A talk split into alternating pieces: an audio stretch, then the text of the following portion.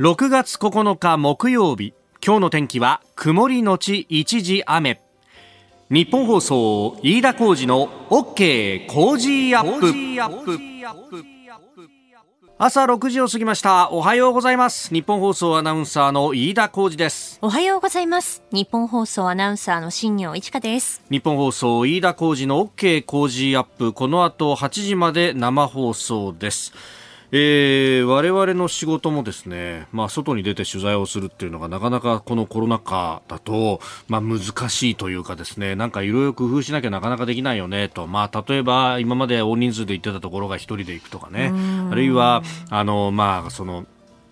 食べ物のレポートとかもちょっとやっぱりまずいよねみたいな感じで。だからあの私、駆け出しの頃は中継コーナーに出ていることが多くてやっぱそうするとね大勢集めてとか、はい、あるいはこうご飯食べてみたいな食レポみたいのが多かったんですけどそのいずれもできなくなっているというね、ね、いやだから若手の子たちは本当どうやって、ね、スキルを上げていったらいいんだろうと思っていたんですがようやくこれが落ち着いてきてですね、はい、でいろんなところになんか取材に行けるようになったんですがで先日ですねスタッフと一緒にえー、取材に行きましてで久々に新業アナウンサーと共に現場にそうですね。本当久しぶりですよね。これ考えてみたら本当久しぶりでだからねあのちょっと資料をひっくり返して調べてみたら多分なんだけど去年のあのオリンピックの直前ぐらいに、はい、競技場取材に行ったのが最後かなぐらい、ね、そうですね。5月5日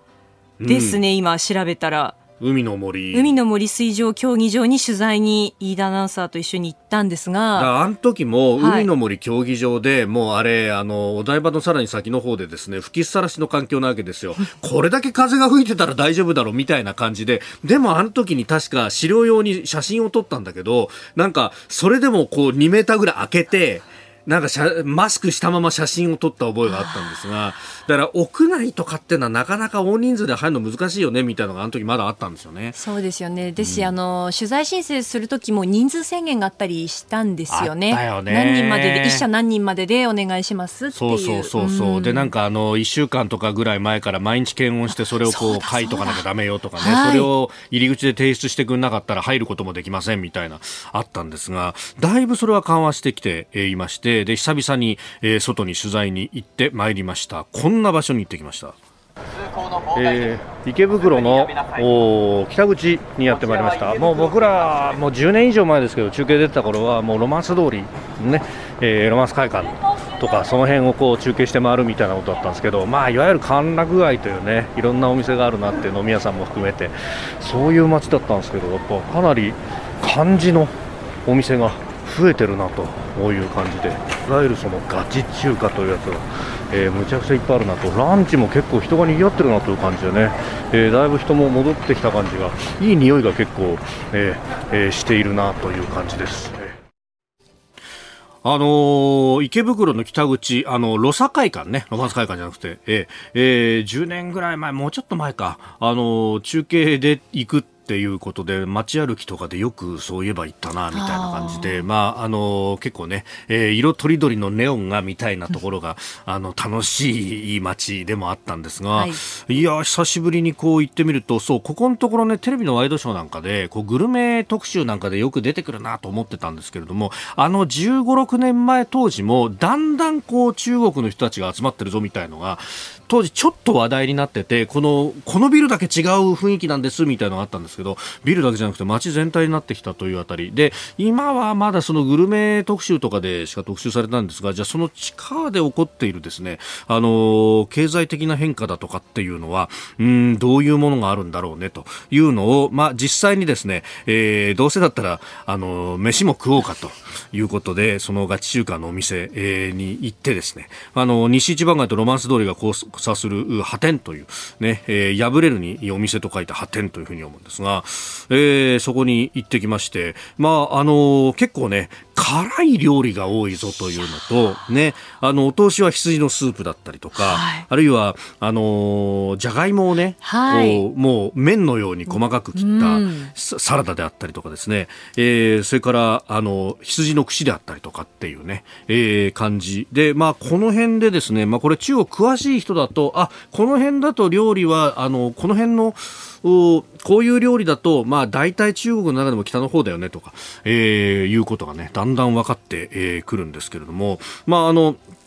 その辺ですね、えー、ね、どういったものがあるのか、まあ、ちょっと、あの、そのお店の人にもねお話伺いながら。でも結構にぎわってたよね。そうでしたね。たくさんね人いらっしゃってましたよね。それこそなんかこう女性同士で来ていたりとか、ね、友達同士でみたいな、ね、若い方が多かったイメージですね。そうそうそう、うん、でやっぱこのねあの看板メニューの、まあ、ピリ辛のあさりのスープっていうのを、まあ、この海鮮使うのはどちらかというと南の方だったりとかあの関東とかその辺だったりするんですがただやっぱりこう辛さが違うなというのがね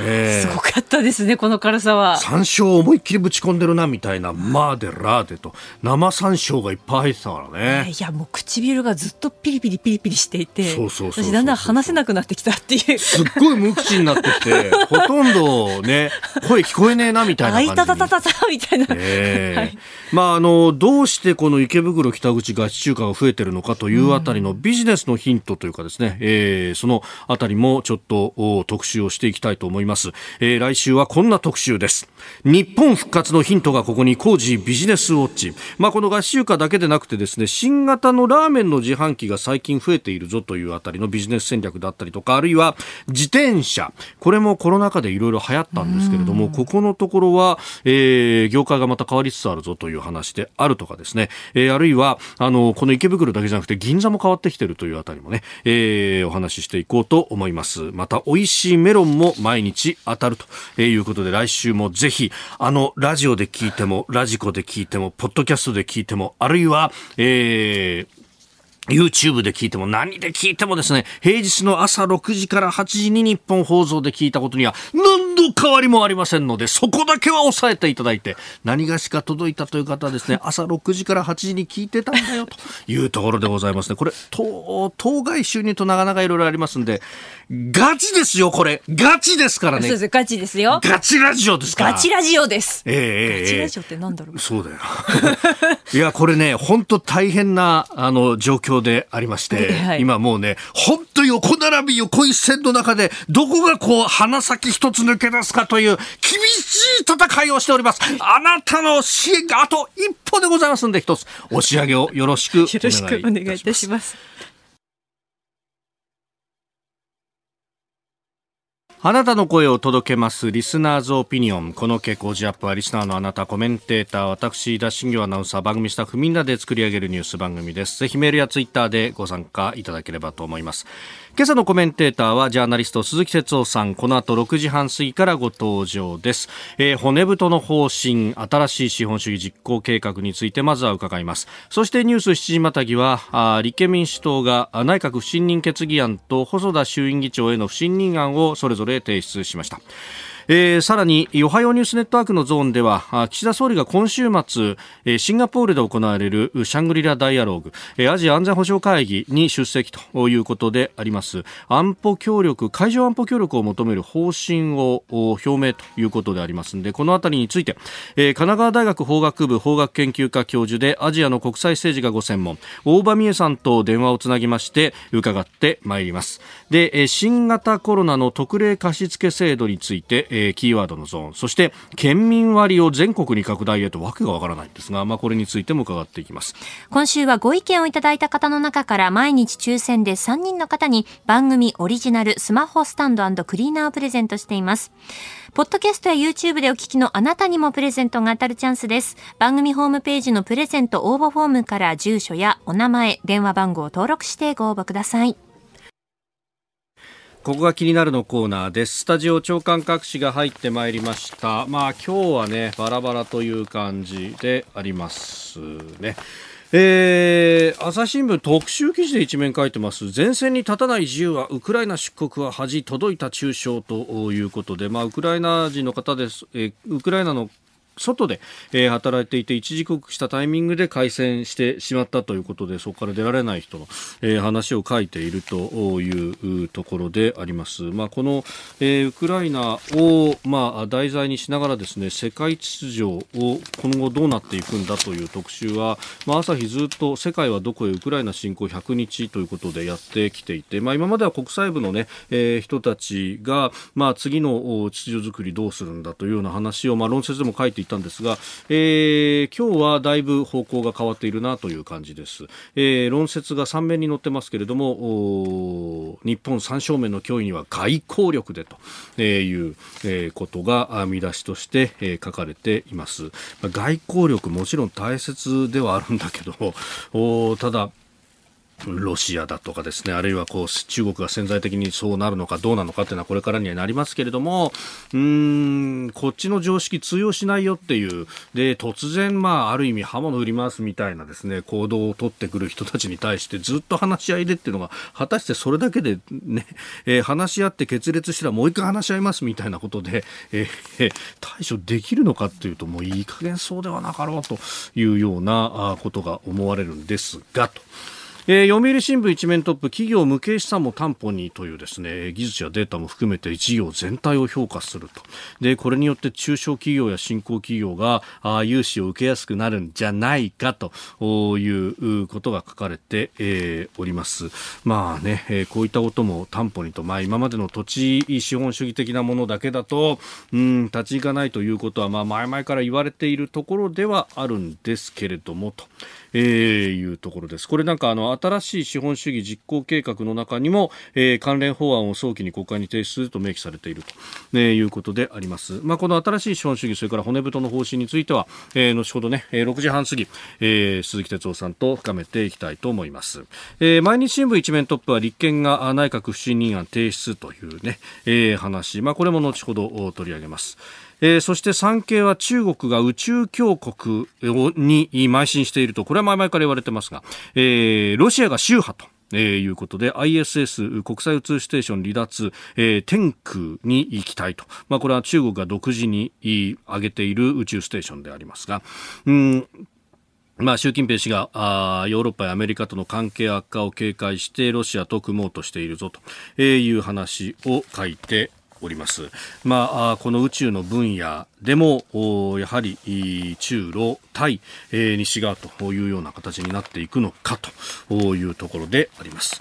えー、それから気になるニュースを一つですが、あのー、東北新幹線が実は今年開業40年を迎えるということ。そして、え日本の鉄道というものは今年150年の節目であるということですね、えー、かこの JR 東はですね開業当時のあの東北上越新幹線の緑色のカラーリングを再現した車両っていうのをですね、えー、公開したということでもう今日からですね一部区間で1日数本運行するということなんですが懐かしいですね。このちょっとクリーム色がかった白をベースにあの緑色のですねラインがこうあるというね、えー、昔は団子っ鼻の200系っていうね、あの、ゼロ系新幹線と似たような形の、でも、あの、こう、スカートっていうんですけれども、列車のこう、顔の下の部分がちょっとめくれ上がったような形になってて、これで雪を跳ね飛ばすんだっていうね、えー、スノープラウという独自の形をしていたやつがあるんですけど、えー、えー、それに似せた形に、まあ、今ある新幹線の中で、まあ、あの、いわば一番古いですね、E2 という、こ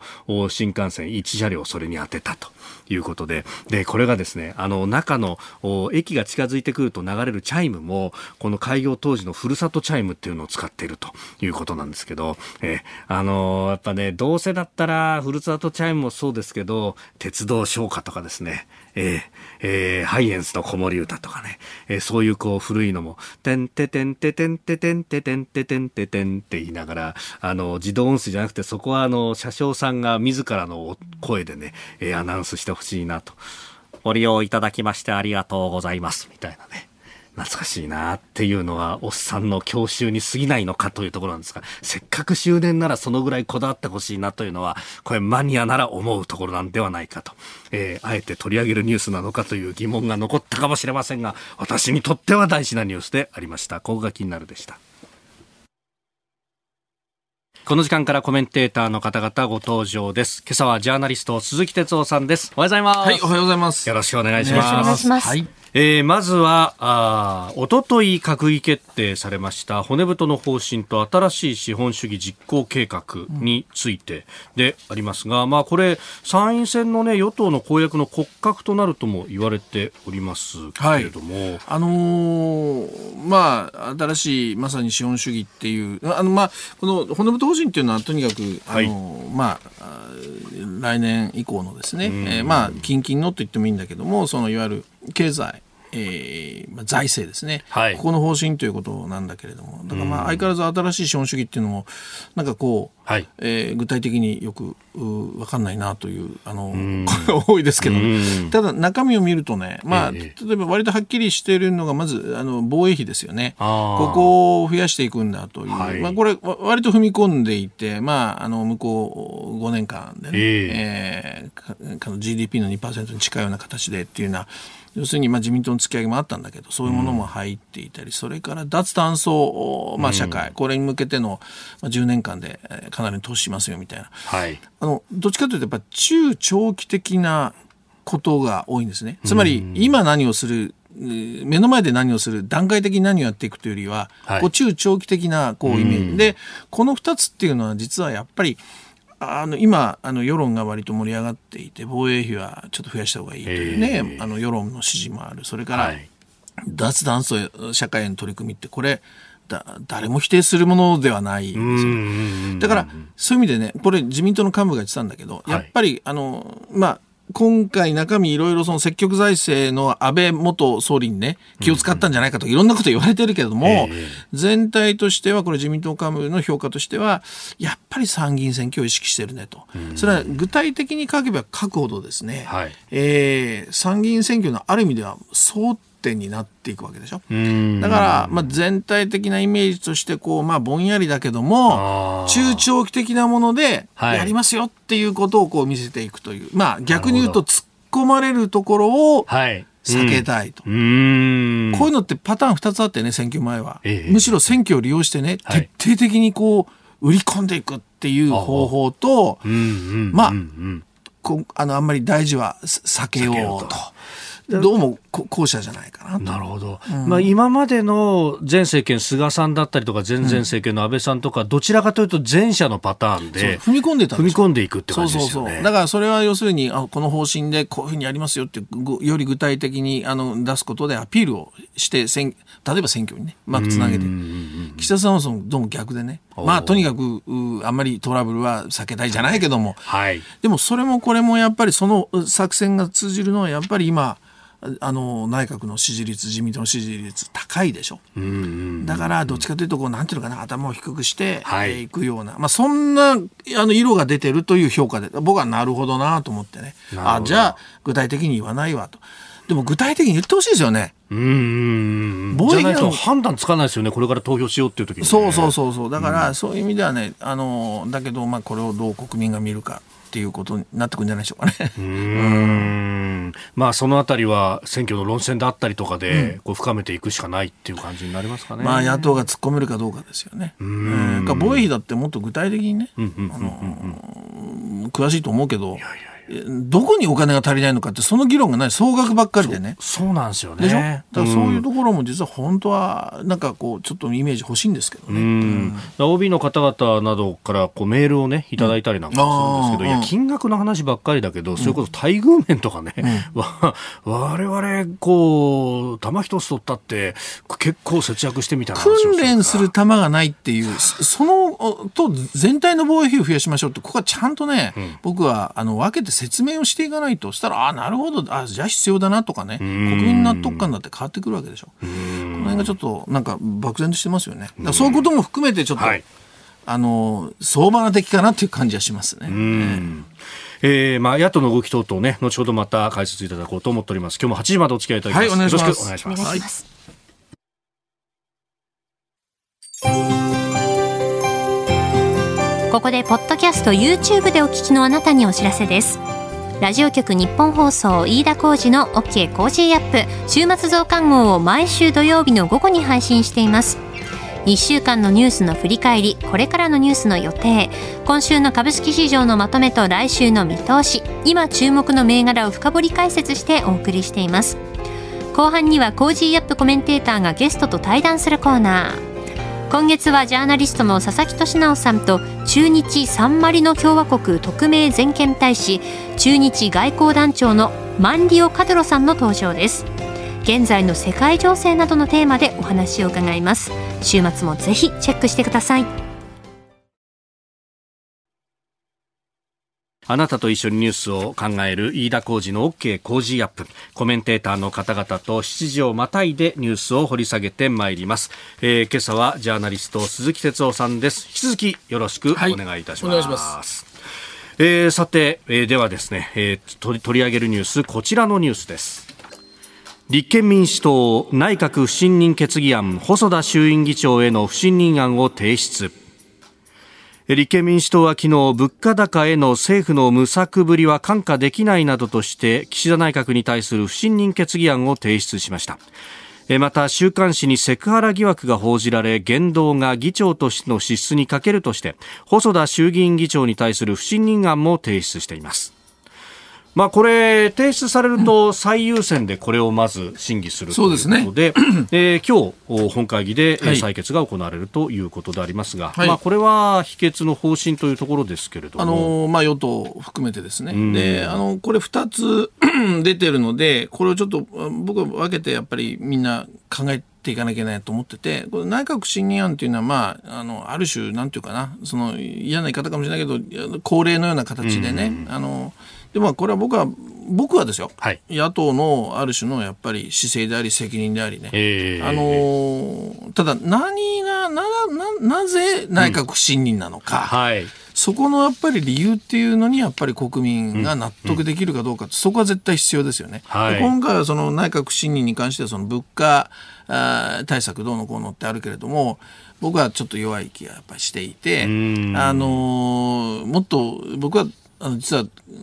まだ言ってるかって言われるかもしれないけど僕はコロナっていうのは終わってないと思っていて、はい、それはコロナ難民って僕は言ってますけどこの何年かで抱えたやっぱりこぼれていった人たち国民ものすごく命を落とした人多いわけですよね。だからそういうものに対してのアフターケア何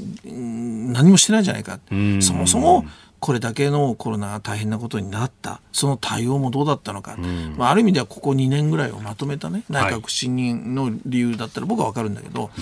い、ちょっと弱いかなと。ででで僕はむしろその内閣不信任よりやっぱり細田さんのね、はい、議長の議長の不信任が、うん、これやっぱ細田問題っていうのをもう一回考えなきゃいけないのは、まあ、例えばその、ね「週刊文春」がずっと報じてる、はい、あのこうスキャンダルスの話もある。これも非常に大事ですよね。えー、あの、はい、今日今日もまたあれかな、ね。はい、あの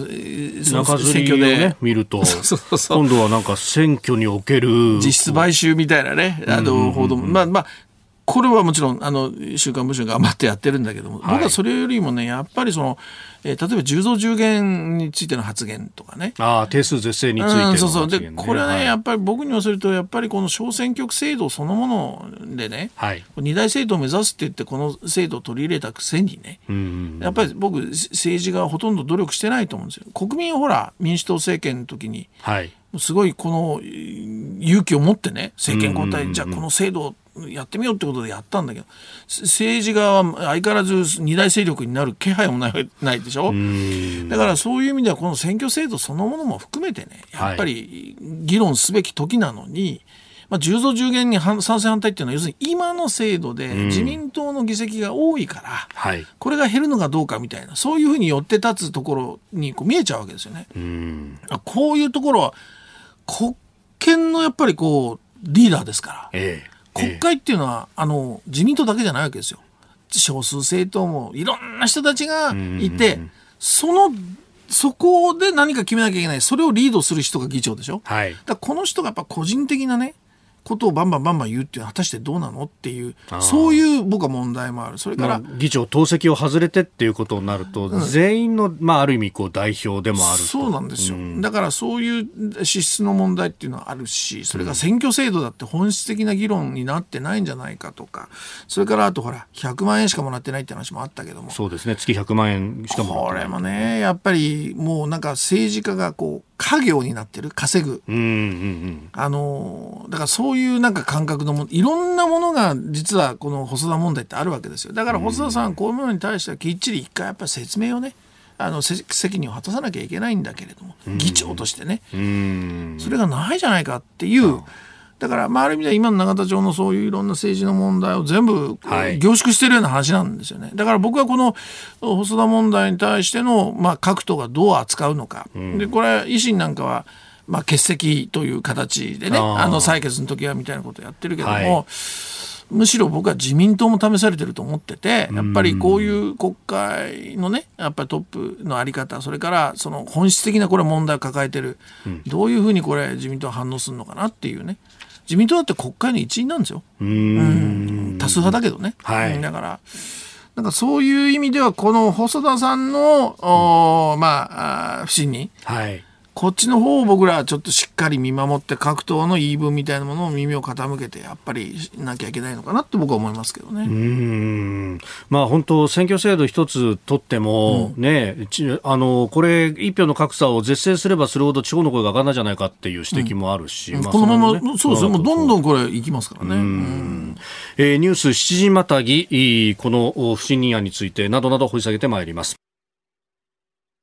えー、ここで株と為替の値動きをお伝えしておきます。8日のニューヨーク株式市場ダウ平均株価ですが前の日と比べて269ドル24セント安い、えー、3万2910ドル90セントで取引を終えました。ハイテク銘柄中心ナスダック総合指数は88.96ポイント下がって1万2000飛び86.27でした。一方円相場1ドル134円20銭付近で取引されております、えー、ーヨーク下げました。あのヨーロッパの金融大手クレディ・スイスが4、6月期赤字に転落すると発表して銀行株を中心に、え企業の収益先行きまた赤字になるんじゃないかと警戒感が広がったということであります。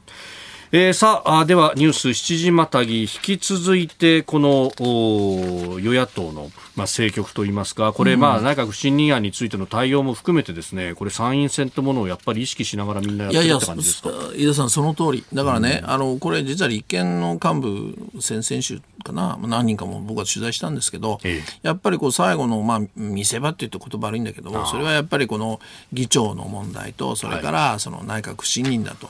でこれは同時にその野党が今回なかなか選挙で結束できてないっていうのもあるけれども、まあ、そそこへのある種踏み絵のようなものも意味は乗ってくるか乗ってこないかね、はい、で完全に決別するのかも含めてねえー、そういう意味もあるからそこはもう、まあ、つまり選挙を意識して、えー、このカードを切っていくということですよね。だからそういうのはあった。だから狙い通りいくかどうかちょっと別としても、はい、まあとにかく参議院選挙は間違いなく近づいてきていてね、もうカウントダウンでしょ。はい。で今一生懸命取材してますけどね参議院選挙、あのまあ各党がそれぞれ調査をやっている、えー、立憲なんか3回ぐらいやってるのかな。自民党も実は6月の頭ぐらいにやるっていうような話で、まあ、いろいろまあ今情報収集してますけど、あのなかなかこう自民党がこう、まあ、余裕のある戦いをしてるなっていうのはあるんだけど、えー、ただやっぱりそのゴールデンウィーク前と随分状況が変わってきてる。それは新しい、まあ、人たちが出馬はい、それからやっぱり維新がねすごくガッとこうムードがあったんだけれども、まあ、その辺少しこう落ち着いてきてるっていうことも、まあ、全体の数字ですよ。あのあるので、だから、まあ、少しゴールデンウィーク前と状況変わってると。で今回ちょっと気になるその野党の一人区の話ですよね。はい、これがまあ、12かな、うんうん、12あると。32のうち12しかできなかったと、は。い、京都が完成したのそうなんですよ。でね、うん、これはまあ立憲としてはそのもう地域に任せるみたいなことでね政党対政党っていうのをちょっとあの色を消したんだけども、はいこれまああのこれ立憲の幹部の言い訳言い訳っていうのは言葉悪いけど言い分としてはその実は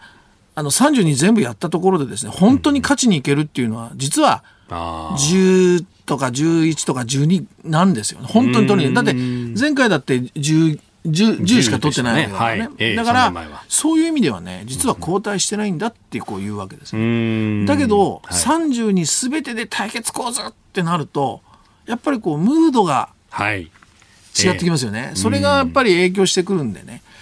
だから僕はやっぱりそのいや現実的に12で勝負かけてるんだから12でもっていうけども、はいうん、僕はちょっとどうかなという気がする。それからあと、まあ、もう一つは維新がどうなるのかっていうこと、それから、あの、まあ、自民党も、まあ、余裕はありますけれども、その数字的にはね。だけど、これはね、例えば東京なんかで言うと、こう今のところ2人ね自民党はあ出てて、はい、まあ優位なら2人ともなんていうこう数字は出てるけども、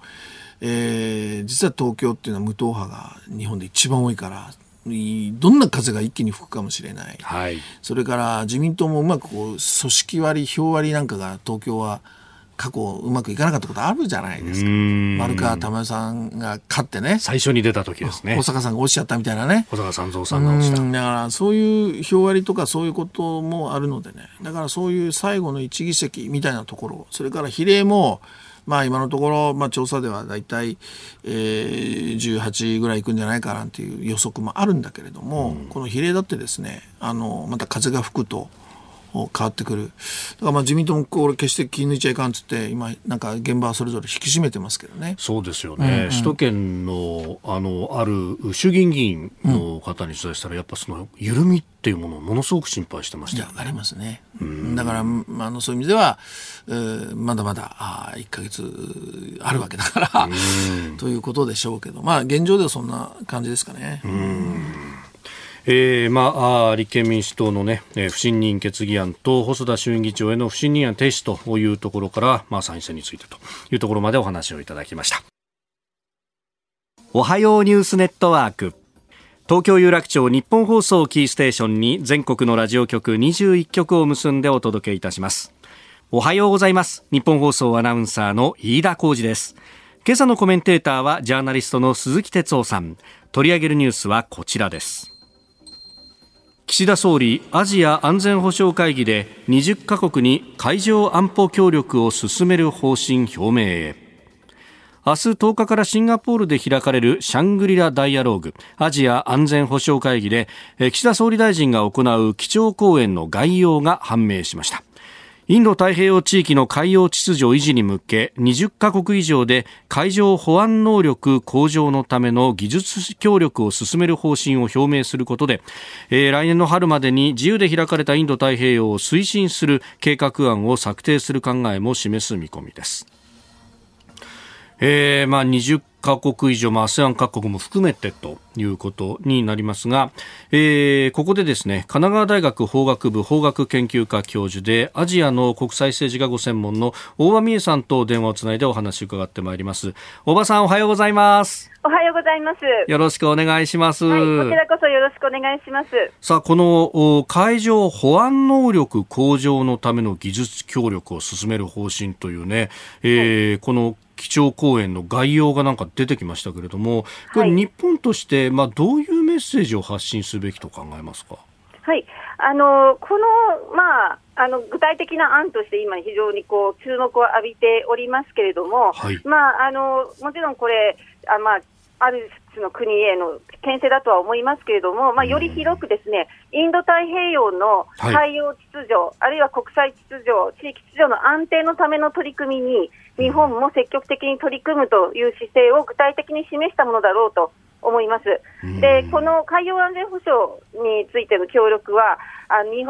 えーとですね、岸田首相があの5月の終わりに出席したあのアジアの未来というあの国際あの、はい、はい、国際的なその大きなあの会議でもそのような姿勢を示しておりましたし、それからあの海洋安全保障につきましては、はい、あのやはり5月に開かれたクワッド、あの日米豪印4カ国のあの首脳会議での声明の中でも、ですね、新しい海洋状況あのあの把握イニシアチブというもの、こちらですね、あの海洋安全海洋状況把握のためのインド太平洋パートナーシップというもの、はい、こちらで合意もしています。なので、あのやはりあのこの地域のはい、あの安定というものに、そのまあ、こう日本がよりより積極的に取り組むという時の具体案として、このようなものを持ってきたんだろうということですね。うん、ですので、もちろんこういったそのことをですね特定の国への牽制かどうかっていうことを議論するのもまあ大事ではあるんですけども、はい、それよりもあの日本が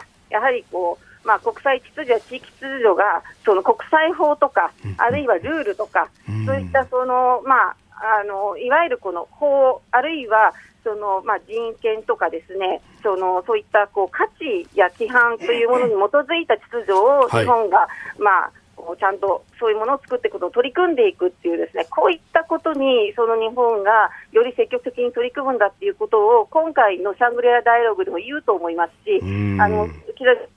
しい数に私もそれを期待をしております。うん、これ、まあまあ、特定の国、まあ、中国などが念頭だとは思いますが、その部分にフォーカスするよりも、よりこの価値とか、いろんな国が賛同できるテーマでいった方が、はいより射程が広くなるということですかね。はい、あの射程が広くなりますし、実際にそのようなことを言うんじゃないかと思うんですね。それは、あの今お話ししたアジアの未来でもそのようなアプローチでした。つまり、あの広くそのこの地域において望ましいあの国際秩序を築くということ、これが非常に大事というメッセージですし、それから具体的な日本の取り組みというのは、はい、あのまあ、あの先日しませられた日本のその骨太の方針というものの内容とも絡んで、さまざまな具体的なあの取り組みについてはあの述べるのではないかと。思います、まあ、例えばですねあのイノベーションとかでスタートアップのための投資とか、はい、サプライチェーンのまあ強靭化とかですねこういったものは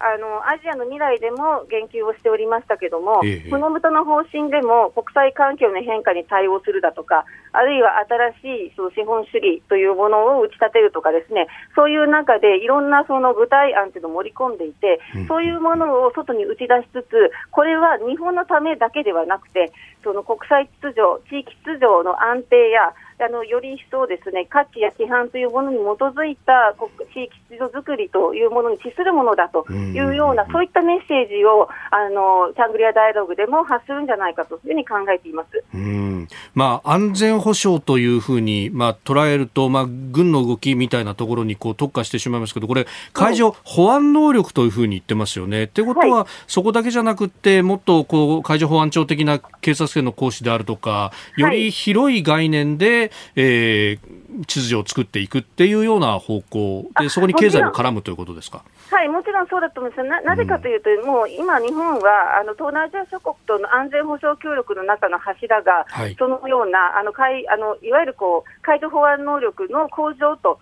いうことに資することをやってきているわけですね。で、巡視船の供与というものもそうですし、はい、長年日本はあの人的な協力もしていて、あのまあ、能力向上支援ということで、あの各国のそのまあ、海上保安能力の向上ということに努めてきました、はい、でそういうことの延長線上に、こういったあの、まあ、あのまあ、取り組みを位置づけるってことだと思いますね、うん、改めて。海保のこの国際協力とかも、実はそういう地道なことをずっとやってきてるんですよね、はいはい、やってきてるんです、本当にやってきていて、でそれをそのよりですねあのいわゆるこうどっか特定の国ということよりも、そのこの地域の安定ということにあの資するものであるっていう、そういう位置づけをするしてで、それでそのメッセージを発するんだろうというふうに思っています。うん。これ、逆に言ったら、その趣旨さえ分かってくれれば、中国であっても受け入れるということですか？まあ、あの論理的にはそうなりますよね。論理的にはとね。論理的にはそうなりますよね。はい。でもそれが、いわゆるこう、はいあの極度に排他的にならずに、うんうん、あのまあ、この地域全体にするメッセージとしてあの、まあ、こう発する時の肝じゃないかと思うんですね。やっぱりこうどこか特定の国をですねこう追い詰めるようなそういうあのメッセージよりも、はい、むしろ今の方がいろんな国のその賛同を得ることもできますしいろんな国の納得もあの得ることができるんじゃないかと思うんです。えー、スタジオにはジャーナリスト鈴木哲夫さんもいらっしゃいます。はい、おはようございます。ジャーナリスト鈴木哲夫です。おはようございます。すいません、もう時間がないんで短く一つだけ。あの、実は私は総理のメッセージも大事だと思うんだけど、実は合わせて行われるあの、日中のですね、はい、防衛省のその会談、はい。で、これね、僕、実は、あ、なかなかしたたかだなと日本はと思うんですね。あの、はい、安全保障ではある程度中国をそあの想定してても、一方でやっぱり中国との対話って、これは一応抗議をするんだみたいなこと言ってるけども、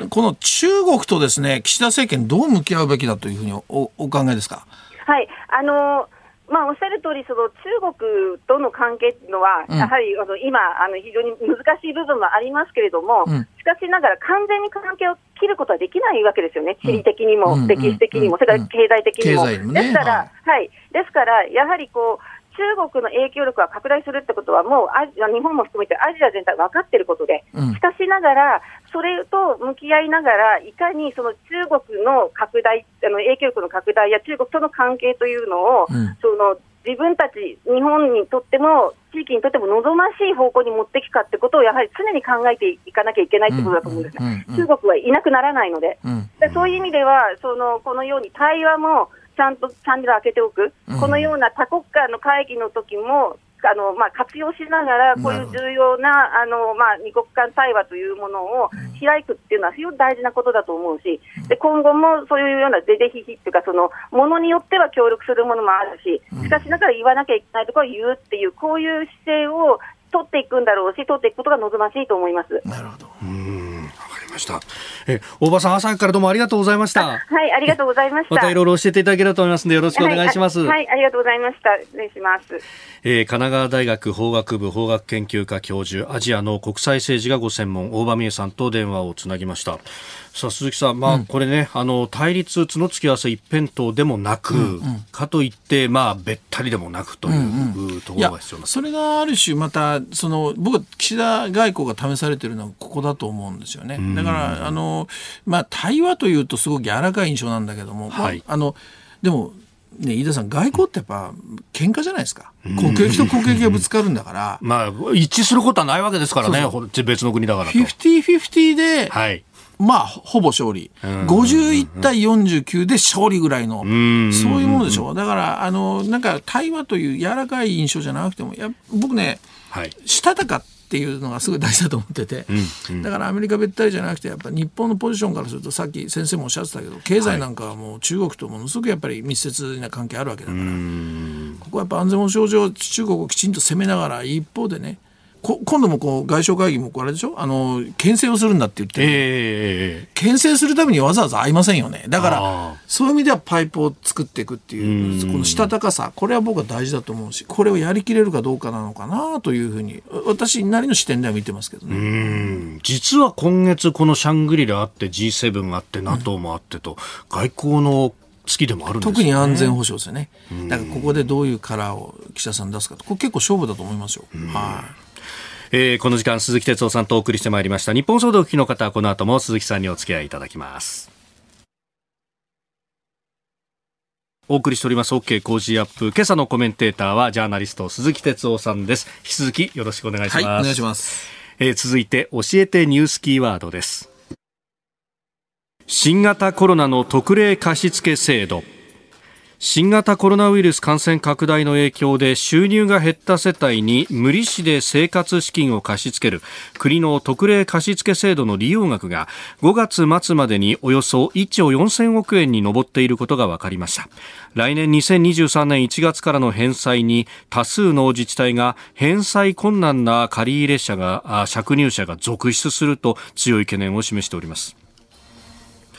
もともと2020年の3月もコロナ始まったところから、えー、この制度も使われ出したと、うん、えー、2つの貸付制度を大幅拡充する形でというところだったんですけれども今まで2度延長しております。そうですね、うん、あのー、今、このコロナの支援のお金をめぐってね、はい、いろんなあの事件が、あのー、今、そうですね、っててね。だから、はいえー、そもそもこの支援のあり方とかいろんなものがこういろいろ今あの振り返っていろんな議論がされているところだけれども、うん、この貸付制度っていうのは、まあ、あの2つあって小口とそれから総合支援っていうの2つ2種類あるんですけどね、はい、最大で、えー、200万ぐらいかな。えええだけどこれはあくまで貸付なんですね。貸付っていうことは返さなきゃいけないわけですね。で、本当はですね、あの、これ実はちょっと財務省の、まあ、OB の方と話したんだけれども、はい、あの、本当はね、やっぱり、あの、支給したいわけですよ。一律とは言わないけど、やっぱり生活が苦しい人とかにね、お金をやっぱり本当は、いや、でもそれだと、どんどんただ、ばらまきだとか支出ってことになっちゃうでしょ、はい、だからやっぱりなかなかこう役所として財務省としては配りますよって言えない、はい、じゃあじゃあ貸付ですから無利子です。その代わり無利子です。だからいつか返してくださいよって言うけどもある程度やっぱり生活困窮者はこれ返せなくなるだろうなっていうのは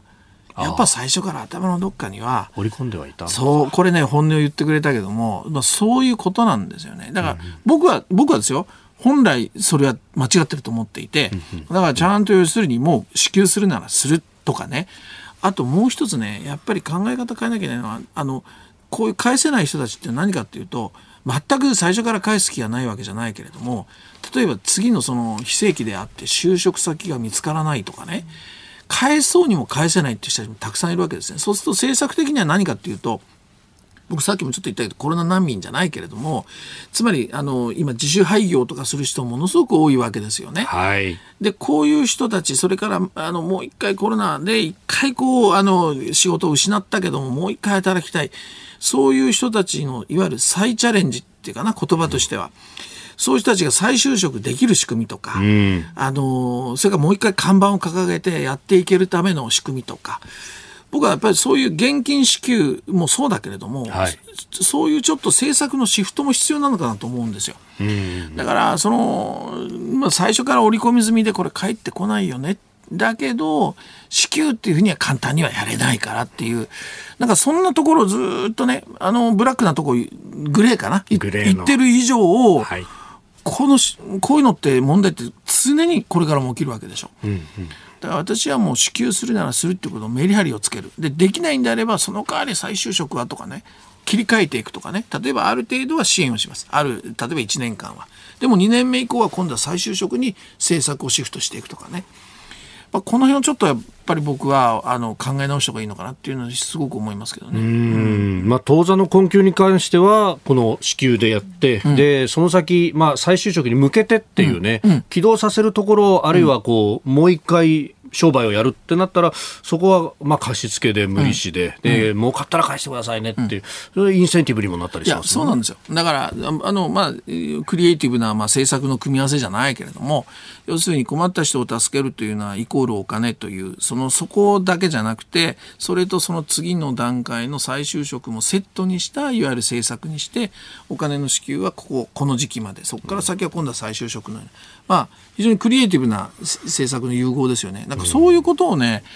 あのやってほしいなっていうふうに僕は思いますけどね。うん、まあ国は今のところその再々延期は検討なしだということになって、うん、いやそれでね、ここも一つ、まあ、僕は問題なんだけど、やっぱりあの例えばねあの、これ、今日この後にあるけれどもその、例えばその観光業にしても何にしてもね、やっぱりね、まだコロナ前じゃないんですよ。だからね、ここで要するに全部オープンにしていろんなものを緩和していくと、あのー、で、経済活動もまあ両立させていくと、はい、だからあとは皆さん民間の努力でっていう、これは僕は違うと思う。少なくともやっぱり移行期間、これ1年なのか2年なのか。ある経産省の僕はあの現役の人と話したけども、はい、この人は2年って言ってましたね。2年。だ僕は逆にそんなにかかるって言ったけどいや元に戻るまで最低2年かかると僕は思いますというふうにその人は言ってたじゃあその間やっぱり移行期間はね、うん、支援を止めちゃだめですよね。形は変えていっていいですよ。うん、だけども、そういう意味ではちょっと僕はその辺も岸田さんやってほしいなっていうのは。だだからむしろそういうことがねあの争点で、参議院の争点であるべきだし、あの不信任の理由を言うならば、はい、その辺やってねえじゃねえかとかね、僕はそこだと思うんですけどね。うんお送りしております OK 工事アップ。お相手私日本放送アナウンサー飯田浩二と新業一華がお送りしています。今朝のコメンテーターはジャーナリスト鈴木哲夫さんです。引き続きよろしくお願いします。はいお願いします。続いてここだけニューススクープアップです。この時間最後のニュースをスクープアップ。政府県民割旅行先来に来月にも全国に拡大へ政府は来月にも都道府県が実施している旅行割引の支援事業県民割を全国に広げる方向で調整に入りました。新型コロナの感染状況が落ち着きつつあることから観光需要の喚起による経済活性化に軸足を移せるとの判断になります。これ、県民割を県民以外にもやるっちゅうことになるんですか？まあ、そうですよね。それはもう、県民割じゃないないですよね。GoTo と何かだから、GoTo が、そのなん、まあ、形を変えたというのも変ですけども、まあ、実質、なな名前を変えたって言った方がいいのかな。ああの、それでやっぱりこれあの実はこの県民割もそうだし GoTo もそうだしそれからあの海外からのね観光客の受け入れ緩和もそうですけれども、はい。えー、そうそう。これはやっぱりあの、ある意味ではまあ観光庁とかですね、はい、こういわゆる観光政策観光行政というふうなこうまあ色分けはそういうことでしょ、うん、だけどこれ官邸の官僚に話したら、はい、実はやっぱり観光政策じゃなくてもう経済政策なんですよね。だからその 今非常に経済がよろしくない状況の中でやっぱり、まあ、例えば海外の、うん、観光客であればそのインバウンドですよね。でそういうものでやっぱり経済対策として進めていく。だから少しでもこのいわゆる観光に関しては経済対策として今はもうどんどん前へ進めていく。もう何と言われようととは言わないが、形を変えたりいろんなことをしながらね進めていくまあ、それがあの大方針としてこれありますね。うん、であのただねその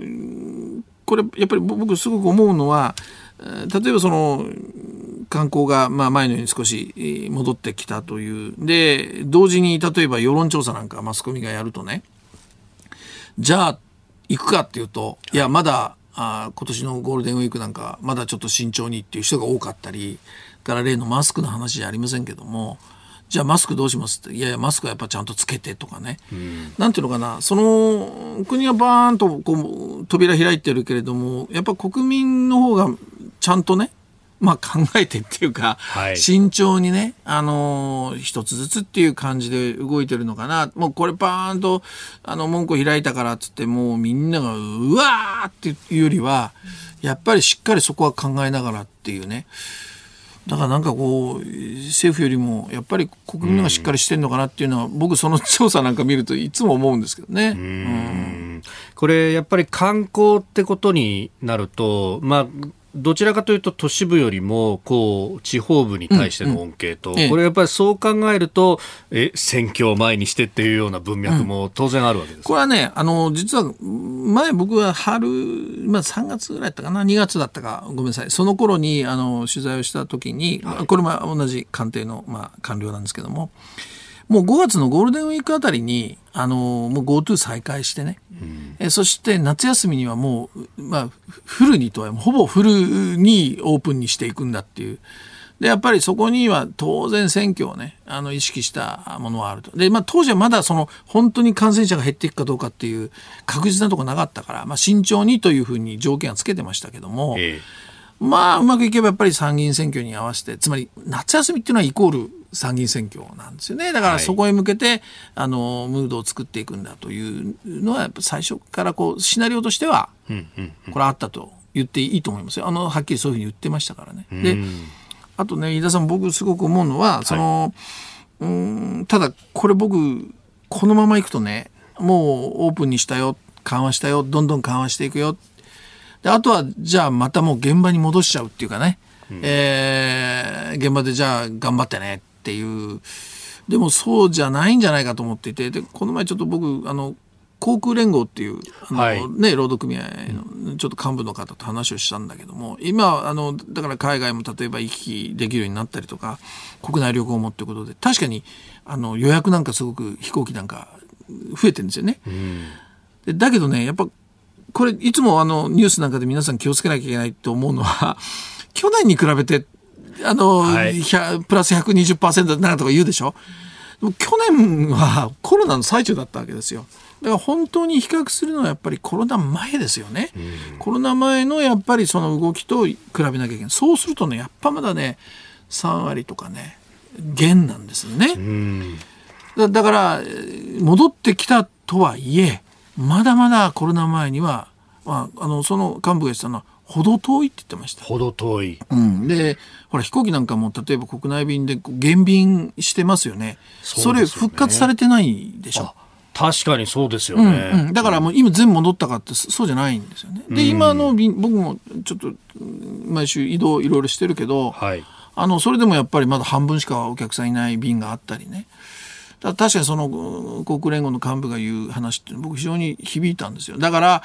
何が言いたいかというと結局はいあのここで全部観光も含めてオープンにしました。あとはもう現場で努力してくださいねじゃなくて自己責任ですよそうそうそうそうじゃなくてやっぱり観光業に対してもね、ある程度の僕はあの支援というのはある程度一定期間は続けていかなきゃいけない。でこれもね僕はもう前から言ってます GoTo じゃなくてねやっぱり観光地に直接交付金のような形で配ってね、はい、そこで例えば感染対策にお金を使うとかそこで独自にクーポンを作るとかね、うん、なんて行く人じゃなくて観光地やそこの自治体に交付金としてそのお金を回した方がいいと。だってあの結構みんな行く行ってませんか？GoTo なくても、ええええ、ね旅行に、だから、僕はそっちの方がこれからのその最後の支援を続けていくそこの部分のお金っていうのはむしろ行く人よりも来る側のところにお金。でそこでうまく使ってくれと。うん、でまたこれ増えちゃったりしたらねそこで例えば従業員のいろんなものを補填に当ててもいいしで前向きに例えばそこでクーポンをね地域ごとのクーポンを作って、とかね、うんうんその方がこう観光地地元にお金が回るっていう、うん、結局ねあの行く人に渡すって形になると、うん、あれそれって半分以上あの東京の旅行代理店に行ってないか？みたいな話にもなってしまう。いやその通りなんですよ、うん、うん、それでしかも行ってそれは使ってくださいっていう二次的な効果であって本当に困ってるのは観光地で旅行に行く人じゃないわけですよね。だから、そういう意味でそういうこともちょっと転換して思い切って転換して僕はいいと思うんだけどその辺の議論出てこないんですね。やっぱり GoTo を形を変えてそのパターンでいくっていうね。そこはちょっと僕は残念な気がしますよね。えー、県民割、来月にも全国に拡大へ、今日のスクープアップでありました。えー、このコーナー含めて、ポッドキャスト、YouTube、ラジコ、タイムフリーでも配信してまいります。詳しくは番組ホームページご覧ください。あなたと一緒に作る朝のニュース番組、飯田浩二の OK コージーアップ。日本放送の放送エリア外でお聞きのあなたそして海外でお聞きのあなた。今朝もポッドキャスト YouTube でご愛聴いただきましてありがとうございました。飯田浩二の OK コージーアップ。東京有楽町日本放送で月曜日から金曜日朝6時から8時まで生放送でお送りしています。番組ホームページでは登場いただくコメンテーターのラインナップや放送内容の原稿化された記事など情報盛りだくさんです。また公式ツイッターでは平日は毎日最新情報を配信中。ぜひチェックしてみてください。そしてもう一つ飯田浩二アナウンサーが「夕刊富士」で毎週火曜日に連載中。飯田浩二の「そこまで言うか」こちらもぜひご覧になってください。忙しい朝そして移動中。ニュースを少し深く知りたい時。ぜひ AM、FM、ラジコはもちろん日本放送のポッドキャスト YouTube でお楽しみください。